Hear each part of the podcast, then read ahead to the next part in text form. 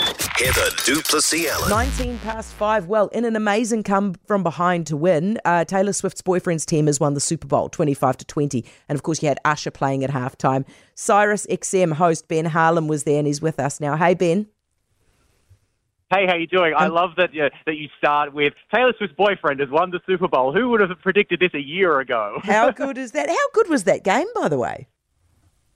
Oh, fantastic. Honestly, you're sort of um, watching it live here in the stadium where they're pumping the victory music. Uh, I was unsure in the first half what was going to be happening, but then Patrick Mahomes and the Kansas City Chiefs came back. Really an incredible game. Any, any game that you can have overtime, like you're getting value for money. And everybody here has spent a lot of money to be in this stadium tonight. Did Taylor Swift look to you like she was enjoying it?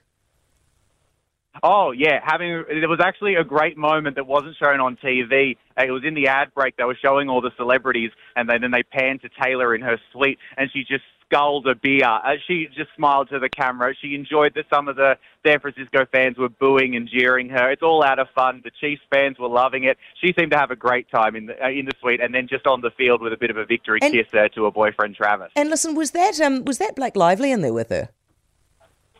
Yeah, so Blake Lively was there um, with a bunch of friends and family, uh, other celebrities and other singers uh, that Taylor knows. Uh, Blake's been to a couple of games this season, but uh, she must have made the trip out uh, with Taylor. So uh, yeah, they're very close friends. Mate, so that you was fun to see her did you well. cop the moment where Travis Kelce yelled at his coach? Yeah, that was really weird. I didn't see it until I checked. Uh, I was checking social media at halftime, and uh, and the coach uh, didn't speak to any reporters at halftime, so they haven't really gotten an answer yet. I'm sure they're asking him in the press conference now. But uh, yeah, it, it was very high pressure when you've got a game like this, and obviously they, the team weren't playing that well in the first half. Uh, yeah, he, he really uh, gave a bit of a, a spray to the coach. Uh, he probably uh, might regret that a couple of days after the celebrations wear off. Yeah, I would say so, especially from Taylor's mum. Hey Ben, thank you very much. Ben Harlum, Sirius XS host, who XM host, who's in New York.